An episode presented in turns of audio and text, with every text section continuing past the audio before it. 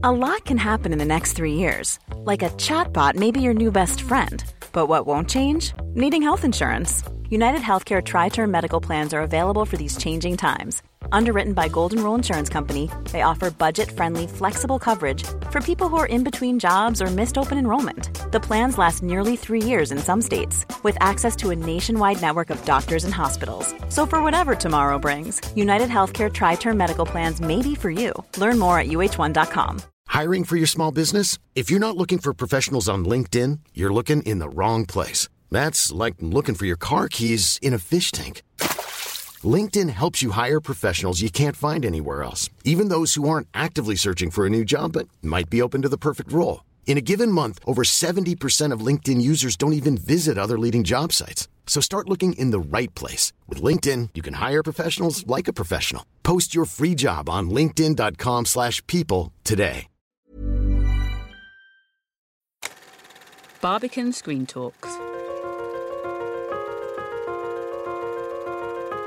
Hello and welcome to Barbican Screen Talks, where each month we delve into the archives to bring you conversations with some of the most prominent figures in cinema.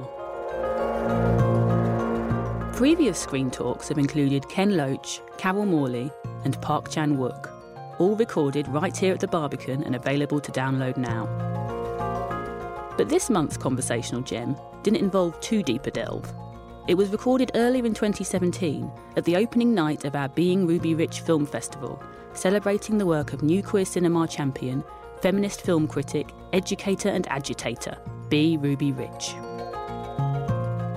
In the recording you're about to hear, we start with Rich delivering a keynote speech, introducing both the festival and a screening of director Sara Gomez's 1974 film, De Cierta Manera.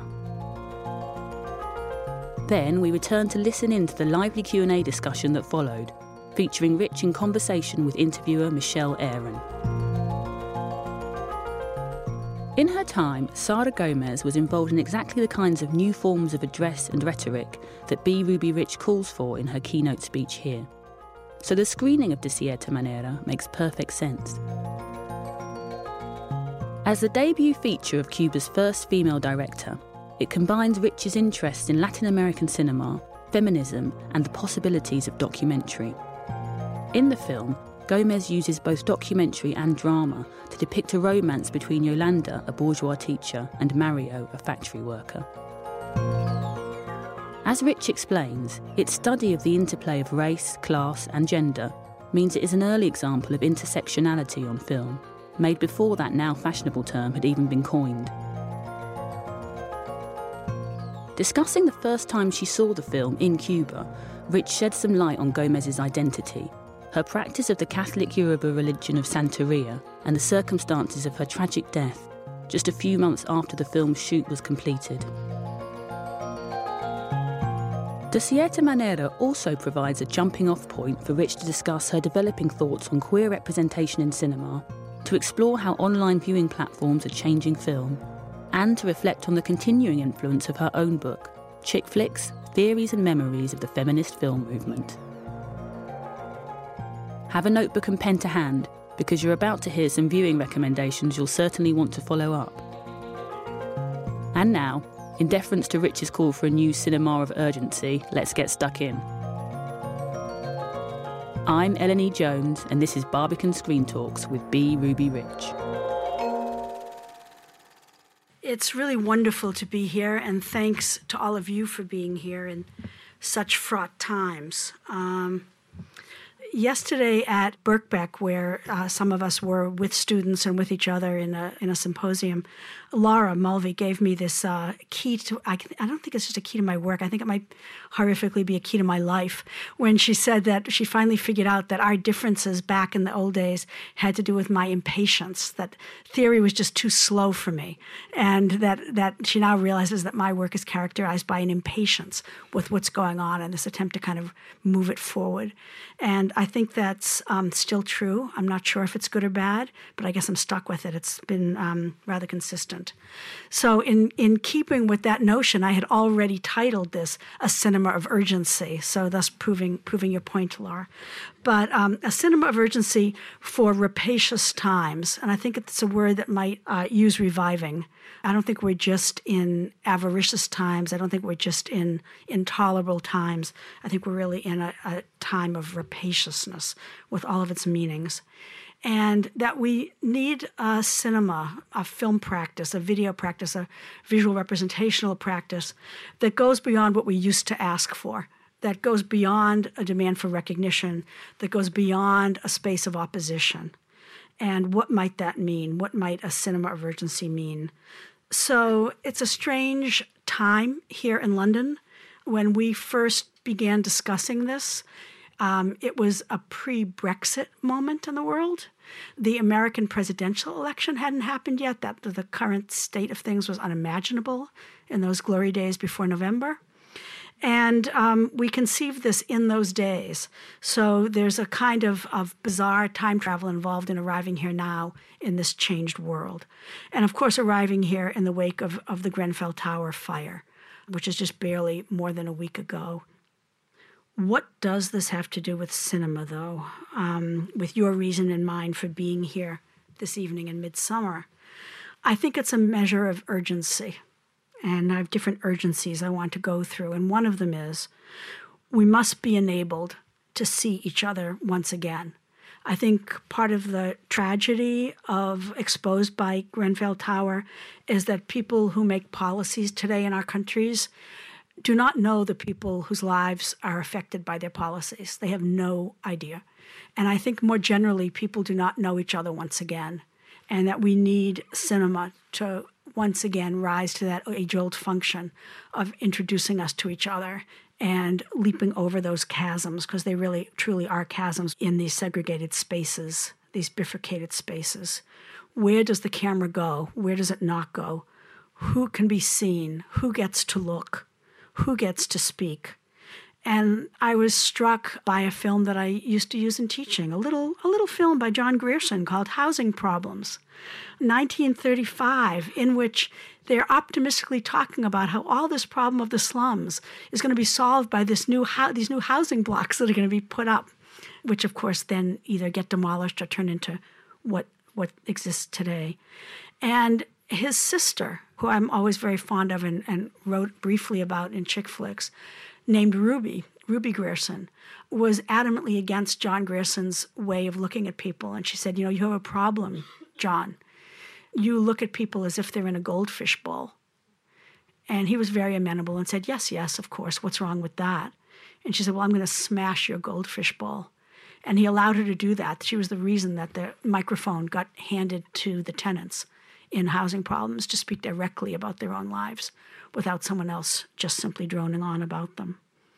And so I'm reminded also of the iterations more recently of work about people living in these kinds of housings, these forms of housings, whether it's um, Andrea Dunbar and Clio Barnard's wonderful The Arbor seven years ago, or Andrea Luka Zimmerman's estate, A Reverie, just two years ago about the end of the Haggerston estate, or in a fictional mode, even uh, Lynne Ramsay's Ratcatcher about Glasgow during the garbage strike and how one navigates that environment in those streets.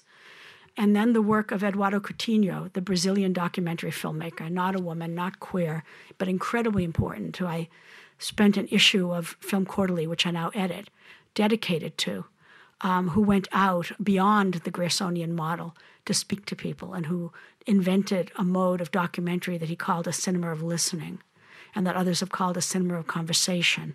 And the piece that he made, Edificio Master, shot in one housing block in a poor neighborhood in Rio. But it's not just about what we get to see or who makes it, but how we get to see and where. And so the proliferation of these new platforms, how they're changing documentary, how they're changing it for all of us queer filmmakers, feminist filmmakers, every filmmaker of every kind. How the frame is being expanded, how the platforms are multiplying, and yet, as we know, reinforcing the same old parameters, the same old walls, the same old exclusions. And yet, for a minute, there's always a space of contradiction where there's an opening that could emerge in these moments of transition. And so, in Latin America now, in Brazil and Argentina, people are making something called ninja cinema, And why is it a ninja cinema? Because it can only be seen live. It's only shown live, so that therefore it can't be censored because no one knows it exists until it's happening. And so people are broadcasting, so to speak, from demonstrations, from events, from performances. On Facebook Live, notoriously used in the case of Philando Castile, whose police killer just got exonerated, using Periscope, using different kinds of modes to reach different kinds of audiences and a new kind of agitprop, whether it's something like Chalk Girl that popped up recently on The Guardian shorts page, or whether it's the op docs that pop up on the New York Times, or the AJ Plus shorts that use text on screen so you don't have to have the sound on to even understand what's going on, or the new platform that Laura Poitras has created called Field of Vision, short pieces talking about urgent issues. But the urgency cannot be only, only in these kinds of forms. It has to extend across the whole range of media, up and down the status ladder, up and down the spaces that can be mobilized.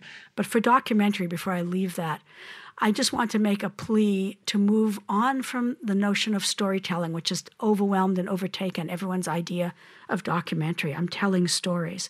And I think that's very nice. But what happened to investigations? What happened to exposes? What happened to looking under the rock to see what's hiding there? In this so called post factual moment, we need that desperately. But we also need, and this is my next urgency, we need new forms of address. We need new rhetoric. And I think this is an area where film and video inside the academy and inside the movie theaters have fallen behind. That we don't know how to reach generations trained online. We don't know how to reach members of the public shaped by the post factual era, shaped by the rumors and the lies. Why did people vote for Brexit? What did they think they knew? What do they think they understood? What do people who watch Fox News in the United States think they are learning? And how on earth can our mediums, our media, our ways of storytelling and investigations, the lights on our screens, how can they be directed to form a counter argument, to form and shape the kinds of counter realities that we see in our lives? So we need new forms of address and we need imagination. We can't look to Hollywood for these models. We can't look to the mainstream cinema for these models, as desirable as that financing might seem to be. I think that cinema has to stop coloring inside the lines. We have to move out of these established tracks. I think there's a kind of complacency that's set in of how we created new sectors 10 years ago, 20 years ago, 30 years ago, and have been living in those lanes, have been swimming in those lanes ever since. Well, I think the lanes have changed. They're trenches now. And I think we have to create new meanings and lines of connection, correspondences, as I once called it. And one of the great pleasures of, of this week has been hearing some of my words hurled back at me that I'd forgotten. It's been kind of a treat, so thank you. And to look back at our past. I mean, the past is not a scrap heap. I don't believe in that notion of progress. The scrap heap of the past is full of clues to the future, it's full of ways to move forward the early feminist cinema that came out of and with, came of age with the early, early women's film festivals was so powerful with its force of discovery and with its gathering of audiences. We need that kind of mobilization and magnetization again. The energies of the new queer cinema were legendary, deservedly legendary. Why could it happen? It could happen because people were mobilized, because of the AIDS epidemic, because people were dying, well, once again, people are dying and we need new inventions. They must be reinvented, they must be redeployed and reimagined. Films that can capture the imagination can change the culture. Don't forget, I always love to say, you don't have to elect a movie. There are ways to change culture through film in ways that culture can't be changed in any other way. So, another urgency this question of intersectionality that people have been talking about so much so much more considering that the legal critical legal studies scholar Kimberlé Crenshaw coined the expression in the 80s. It's funny how these things have come of age. The Bechdel test has come back. Julie Dash has come back. Kimberlé Crenshaw's term has come back. So you can see sometimes it's not invention, it's a revisiting. Um, but I think that intersectionality, increasingly, I think, has to be earned, not just learned. There's a fine line between intersectionality and cultural appropriation. And where are the films that can be so properly intersectional? Where's the film on the lesbians who co founded Black Lives Matter? Where are the films on the queer people who form the core of the dreamers, the undocumented youth in the United States? Where are the stories of the queer refugees coming on these boats through Lampedusa or through Lesbos?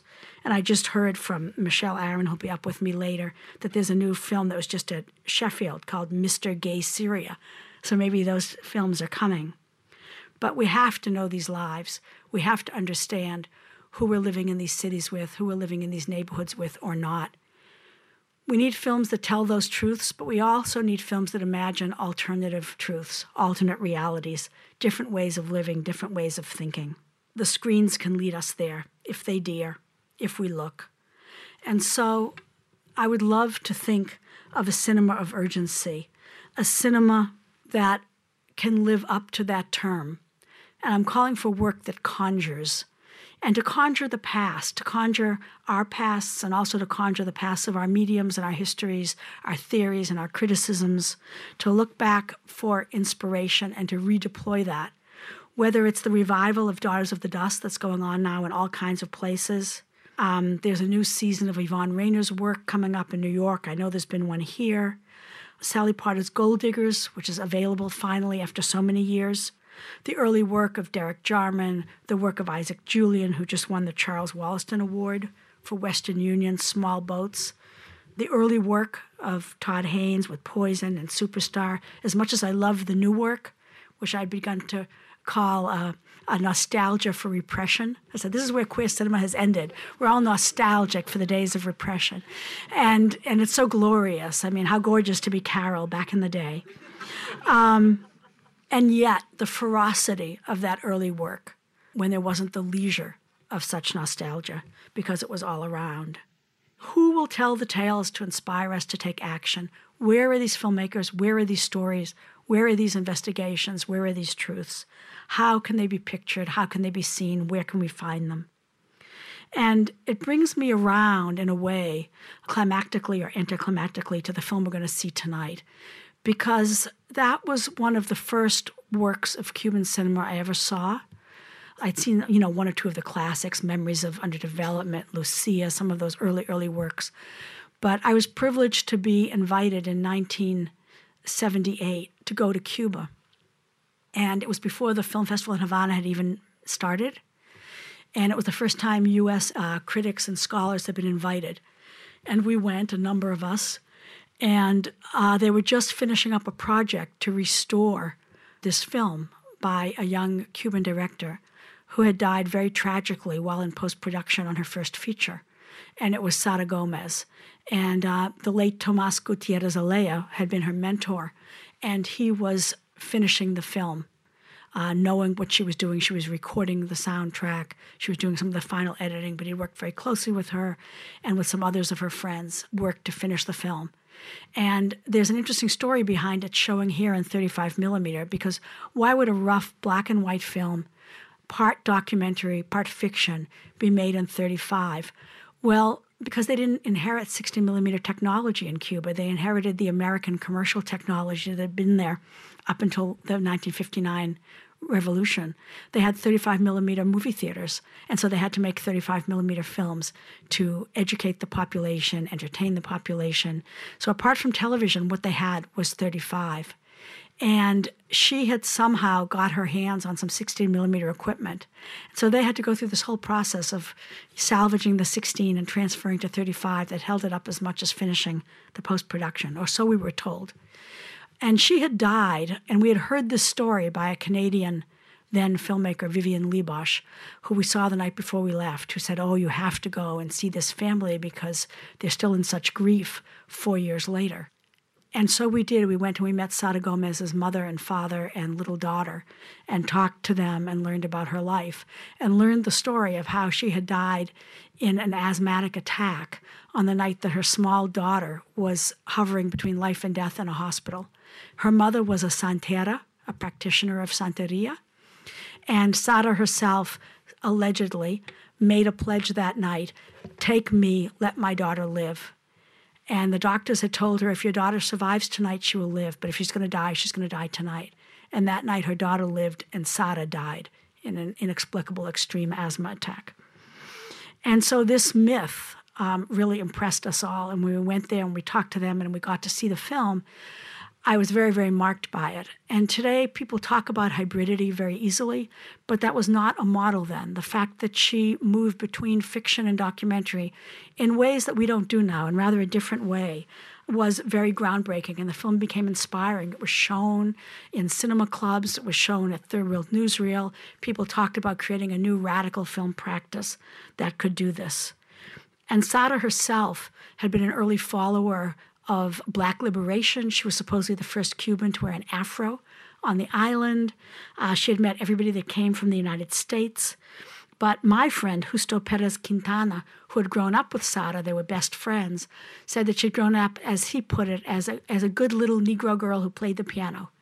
And then she came and became a radical black filmmaker, and I would argue feminist filmmaker, who wanted to smash these boundaries formally as well as in terms of content. She'd come out of documentary, she was a documentary filmmaker, and she didn't want to leave that behind when she moved into fiction. But she did move into fiction, and you'll see this is very much a 70s film. Certain kinds of 70s films have not weathered well, they sometimes seem kind of clunky in terms of their dramaturgy or in terms of their characters, but hopefully you will bear with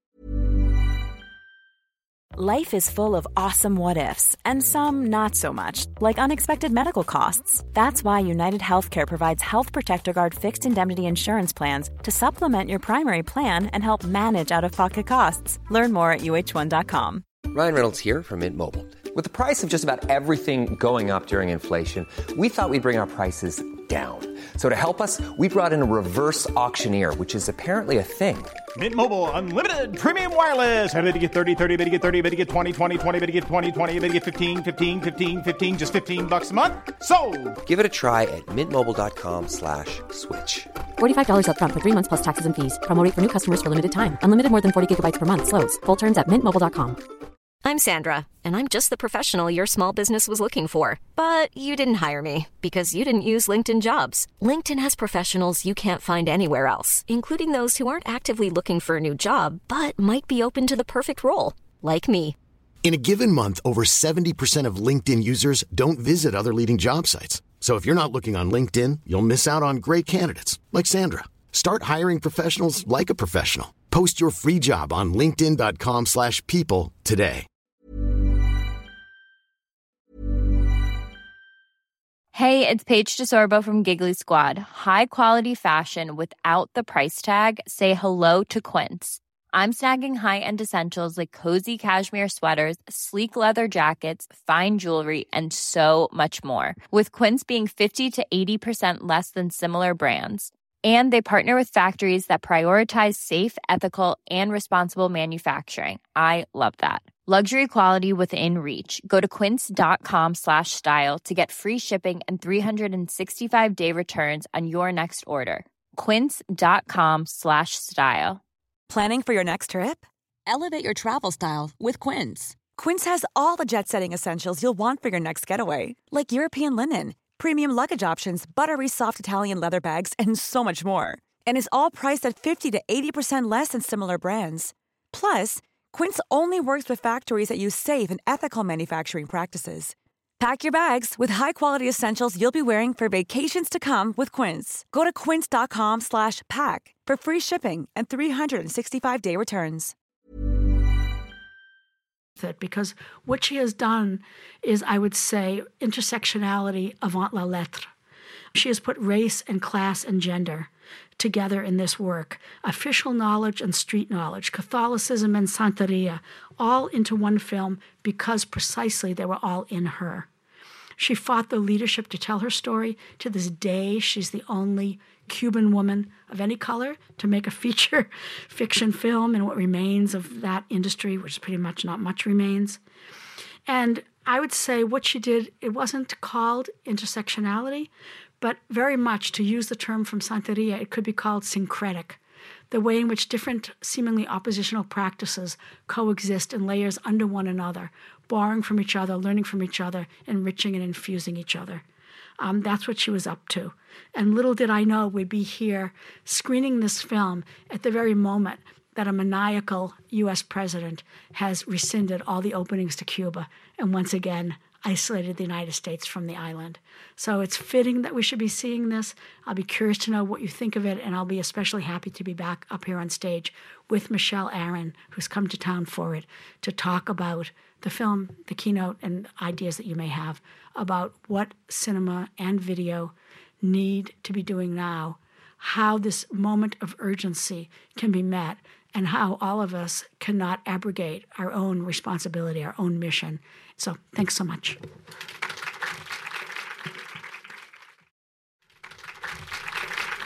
Something that I was reading, uh, you said in Chick Flicks, you talked about the historic mission, and I think you were talking about a film at the time. In fact, maybe it was this film. Mm-hmm. I, won't ask if you remember. It could have been exactly. Good. Now, putting that together with this idea of a cinema of urgency, I wonder how we achieve or how filmmakers achieve that cinema of urgency, perhaps when they're not living under the conditions of revolution in the way that Gomez was in the post revolutionary condition, or in the way that other people have been and are today, but maybe perhaps the aspiring filmmakers in this room. Mm-hmm. How might those films be made? Mm-hmm. Well, I think I'm better at the questions than the answers, uh, I'm afraid to say.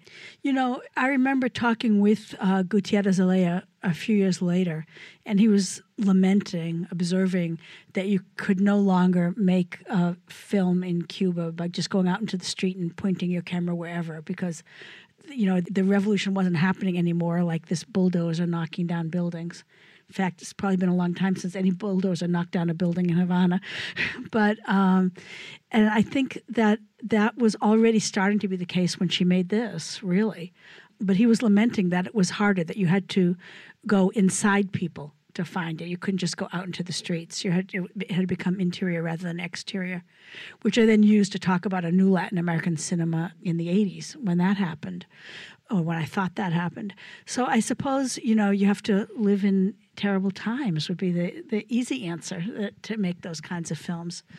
But I do think that our historic moment is calling out for a new kind of practice, and I'm not sure what it is. I wish I knew.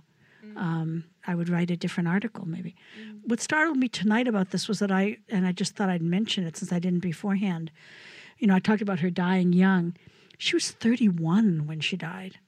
She made this film when she was mm. 30. I mean, that's kind of incredible. Mm. It doesn't feel like a film by somebody who's 30, 31, and yet it is. And, and that's also something to think about in mm. terms of her mentality, her own aspirations, and what she thought was important and urgent. I know you said earlier about you've had lots of comments coming back, and it wasn't deliberate. That I wrote these down previously, even though I obviously want to please you. Um, well, I can't really complain about well, it. And also, what was so so intriguing to me, this actually comes on Chick Flicks, page 101 and you say a film that in no way condescends to its subjects. Mm-hmm. Now, that to me is so fundamental to any cinema of urgency because it's about a kind of critical perspective. Mm-hmm. And I think I've, I've mentioned this before something that Michael Warner said many years ago talking about queer theory and talking about ethics in specifically queer terms. And he said queer ethic connects with cutting through every hierarchy in the room. And somehow, for me, that has always been an incredibly powerful idea. And then reading what you said about this film in terms of her not condescending to anyone, and perhaps connecting to that sense of the queer agenda, the intersectional agenda, I sort of feel like intersectional had to come back and pick up where queer, which I think was inherently intersectional in its in its first moments, yeah. sort of Ought faded. Yeah. yeah. I do think that there's a way in which she's piercing through all of these different worlds with this because clearly she's not Mario, you know, and and yet she's not that nice white bourgeois teacher either. So where is she? Where is her voice located in this? And or uh, Germinal, the sound recordist, who was her boyfriend at the time, and the film was often misinterpreted as being against Santeria because of the disapproval of the Ñáñigo, the cult that he you know had been involved with, which was a different, particularly different form of Santeria. And the film's also, I think, been misunderstood because of that kind of um, narration, the English voiceover narration. And I remember people saying they were sure if Sara had still been alive, she would have changed that because it, it wasn't quite the effect that she wanted. But they were going to, I think they were saving money on subtitles. So it's like, oh, this is the voiceover. We can just have a separate English narration for it that then throws it a bit. But I do think that this question of not condescending to the subject is really important. And it's, it's what I've now started calling legibility that the work should be legible to its own subjects, to the people who are the collaborators on the other side of the camera. And I think it is fundamental, and yet I think that there are a lot of films that violate that, that are very, very far away from that kind of practice, and um, doesn't seem to bother anyone. I think it's the majority. And interestingly, in some ways, those films that are often focused precisely on the opposite can still fall foul of exactly that that that kind of notion. But she's not afraid of showing the mess. Neither of you. That's what's so wonderful about your books is that they're so rich. They're very messy. No, no, I don't mean. Me- of course, I don't mean that. I mean the, the mess of life. Yeah. And that that's the important stuff. Yeah. They're not afraid of telling it how it is, and whether that's about opposing, you know, any kind of institution or theoretical uh, zeitgeist. Mm-hmm. It's about being honest to yourself and to the text and to the times. Well, you know, I, I always like to say that I grew up in a kosher house and that it gave me a lifelong um, attachment to contamination that I, I have I have a horror of purity campaigns, which I think has served me well in the United States. So as soon as I hear anyone set down the rule of how it's supposed to be, the minute they lay down the law, I have to start transgressing it. But I do think it goes back to that kosher household, which by the way was it was kosher inside the house, but then when we went on vacation, suddenly there were no rules anymore. It was sort of like you it was carnival and you didn't have to follow the rules anymore. And so, you know, you go off to Cape Cod and you could eat bacon and lobster because you weren't home, you know. So maybe it also prepared me for these illogical transgressions. I don't know. Sorry, I couldn't resist. No, I now have a, a new favorite Ruby Rich story. That's great. How are we doing? We have a roaming mic, and right please can cue. I ask that you wait till the mic comes to you, otherwise it messes up the sound. Yeah, thanks. Great stuff, Ruby. That was just great. One of my questions here is you know, I get what you're saying. This idea of legibility, really beautiful word, and uh, but the, but you're also talking to new urgencies and you know millennials who are the kind of online generation, etc., etc., etc. There's some great stuff going on on telly, but at the same time, we in the cinema it demands this of us, which is to sit in a space and have a time bound durational experience of event together in our differences and you know talk that through afterwards. And that's such a valuable thing but you know what how?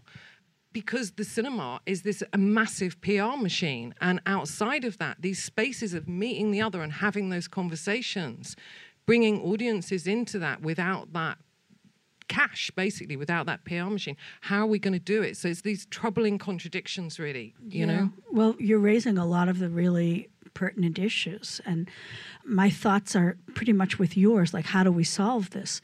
And I think there are some links that haven't been put in place still between the online and the brick and mortar universes.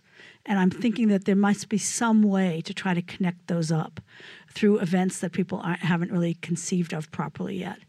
We're showing um, Strong Island, which will be the London premiere. It's just been at Sheffield, and it will be going out on Netflix. And um, I was at the Ford Foundation for a meeting about it in the fall, and it was a meeting for people discussing how it could be used in organizing around questions of the justice system and questions of racial justice. And it's a wonderful, wonderful film. I really urge you to come back to see it. But some of the people there had a hard time with it because it's not instrumental. It's not a film that's made to just go out the door and be shown as a legal brief. It's very personal, it's set in a family, it's very much about black masculinity. And, uh, coming out of that, I ended up talking to somebody who'd gone recently to work for Ford, and he was all excited because he was living in Harlem, and he said he'd come out the door to take out his garbage, and there were people out in the street, and they were un- involved in this really, really, really agitated conversation and really discussing something with great passion. And he was curious what was going on, like had there been a robbery on the block or what was happening. And then he listened in and discovered they were all talking about Ava DuVernay's 13th the documentary about the history of the criminal justice system and slavery that was going out on TV and online. And all these people in his neighborhood had seen it and were talking about it. And he said, When is the last time that ever happened? So even though it had been atomized viewing, because it had hit that week, and it was also the opening night film of the New York Film Festival, and it was getting all of this push and critical mass in the culture at large, they all knew about it. They were all seeing it right that week, and they were discussing it. And it was the audience it was intended for. It wasn't a film festival audience. It was a black neighborhood audience. And he was so thrilled. He had just come to work and he said, This I'm working here now and look look what effect this has had and that we can think about this in this way. And Strong Island's a very different film, but it will go out on Netflix. So what does that mean? Who the hell is watching Netflix and what algorithm is delivering their choices to them, right? We don't know. But I think there are some in between spaces that need to get created to make some of these linkages. And you're right, we're not meeting, I mean, the other. We're not even meeting each other. Uh, we're not even meeting people we've known for years because we're all like too busy or too atomized. But amusingly, I mean, this film ends in this way because Cuban film at that moment was dedicated to having what they called open endings because they would then put the lights on in the whatever halls they were showing the films in or movie theaters and get people to continue the argument and have these debates. And there were a number of Cuban films from this period that end that way with their notion of the open ending. So some of these questions have to be figured out structurally in terms of the work itself, and some of it has to be figured out, I think, in in ways that we are using the online platforms and how we bring them offline. We don't have a good online offline uh, shuttle at the moment. It's it's kind of one or the other. You know, talking to young people, talking to my students, they do not understand the notion of the public. When I say to them, what when you're watching these alone at home, don't you miss, you know, being in an audience with other people? Don't you miss being part of a public? And they really don't understand the word public. They don't understand what I'm talking about. And they say, but yes, I'm I'm watching it with all my friends. We're all online at the same time, and you know we've got Facebook chat open, or we have something else open, and so we're all watching it together. Like, what are you talking about? So there's something that I don't understand and something that they don't understand. And in between us, I think, might be clues to how we can start to look for ways to reconfigure that circuit. I'd like to pick up on that a little, and it's also in response to what you were saying in your cinema of urgency. Isn't there one? I mean, certainly as someone who, well, having spent many years watching lots and lots of films about atrocity mm-hmm. and war crimes and etc. And I've been watching a lot of films from uh, coming out of the Arab uprisings as well. Those films seem to me to be having many of those qualities of you know not condescending to their subjects. My struggle with it is no mention of queer here. Um, mm-hmm. And I wondered what the queer would be yeah, I'm not sure. That's my curiosity about the Black Lives Matter film that hasn't been made yet, or the Dreamers film that hasn't been made yet. That probably needs to be a fiction film if it's to work that way. It needs to be more like a Fruitvale Station than some than Thirteenth. I don't know. We we haven't seen it yet. Uh, and yeah, gender tends to always eternally move to the back of the bus with these things because something else is seen as more urgent. There's always a hierarchy somehow within urgency that I would want to dispute this is where I just keep thinking that we need to figure things out, and that even though the urgent documentaries coming from different parts of the world are landing at the documentary festivals, where are they moving outside of there? How are people finding them, and then what are they doing with that? And do we have those kinds of documentaries for our own lives, whether it's here in London or off in San Francisco or off in New York? I mean, San Francisco's been beset by horrible criminal evictions for more than five years now, most recently of a 99 year old woman who then died from the stress of being forced to leave her home. And this is happening all over the city, which is now, you know, a kind of Google waiting room or something. And I haven't seen a film about that yet. I mean, I've seen a documentary about the evictions made by a student of mine, a grad student of mine, which I'm thrilled with. But this isn't the stuff of narrative still. It's not the stuff of drama still. And television is doing a lot, and television is very exciting, but it still hasn't reached some of these places. A lot of our lives seem to not be passing in front of cameras, at least not yet. And I know it's not an instant feedback loop, and you know maybe it's a bit silly to expect so, but I think that times are so dire that people need to be doing this, need to be thinking about this. Yeah. Thank you so much for showing us this film. I can remember seeing it when it was screened briefly in Britain in the 80s. But what surprised me in, in seeing it again was speaking of hierarchies, there's the Workers' Council, which is an explicitly patriarchal institution. The father of the protagonist is the chair of the council. It's entirely men or nearly entirely Seems men? to be entirely men. Yeah.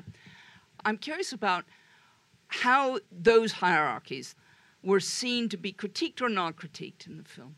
Yeah. Well, I think it's not critiqued in the film. Uh, frankly, I think it's the workers' council of that factory. So they're very gendered universes Right. between who's teaching and who's working in the factory. I don't think there's a critique of the father. I think there's a kind of tacit acceptance of some of these so called revolutionary formations. That certainly wouldn't be true of a film made today. I don't think there's a critique of uh, gender within that kind of workplace situation. There's a critique of gender within the relationship, and it's really Yolanda's critique of how she's being treated. But um, the revolution was less than partial when it came to gender and, frankly, when it came to race. Um, I think it did some things very well and some things very badly, and now it's kind of all fallen apart. I think just to say, she'd been documenting situations in different neighborhoods in documentaries, and a lot of these documentaries are available now. They didn't used to be. And I know people are starting to work on them about life in, in the slums, about questions affecting women who couldn't afford child care. I mean, all those kinds of things. And very explicitly here about how badly women are fearing inside their own relationships, whether it's the woman with too many kids or the one who's being beaten by the husband or boyfriend or whatever. And you see this attempt within this fictional couple that she puts at the center of the film to work through that in some kind of way, still left arguing at the end, the same way the workers in the factory are still left arguing at the end. We don't return back to the school. But I think that's kind of as far as things got at that moment. And she was clearly trying to push it with some of this, and other parts she wasn't pushing. But this would have been the first of many films. I mean, it's it's very sad. It doesn't explain why no other woman ever made a feature film in Cuba because that same patriarchal structure of the Workers' Council was the same patriarchal structure of ICAIC, of the Film Institute. It was horrific. It was ridiculous. Could you say something about how the film was received, if at all? Um, I don't know because you always got this through other Cubans that you talked to. So we were at the Film Institute. Actually, it hadn't been released yet that first time. There was a lot of support for her on the part of Tomas Gutierrez Alea, Titon, but Santiago Alvarez hated her and didn't want to, you know, deal with her. And even within the hierarchy of fiction filmmaking, it, I doubt that she would have made the film if it hadn't been Gutierrez Alea as her mentor championing her and Julio Garcia Espinosa, who's also credited in the credits, also supporting her. So I have no idea really how it was received, and all of that is, you know, how were films received in Cuba? I mean, what do you say? Who gets to go to the movie theaters? Who's there? What do they say publicly? What do they say privately? It was always a very complicated set of data, shall we say. Uh, was it received as enthusiastically as it was in the US or in certain parts of Britain, certain parts of the US? I don't know. I think that people within the Film Institute really valued it. But to what extent it went out and actually entered into these kinds of sectors that she was trying to reach once she wasn't there to carry it, I don't know. I'm very sorry, but we have to Oh. draw it to a close already. Okay. So I just have to thank Ruby for an amazing talk and for amazing discussion and for bringing the film to us. And thank you to you too. Thanks. Thanks, Michelle. Thanks so much. Thanks, everyone. Thanks for listening to this Barbican Screen Talk with B. Ruby Rich. If you've enjoyed the podcast and would like to support Film at the Barbican, you can subscribe and rate us via Apple Podcasts or Acast or visit barbican.org.uk slash screentalksarchive. And we're always keen to hear your thoughts. You'll find us on social media at Barbican Centre.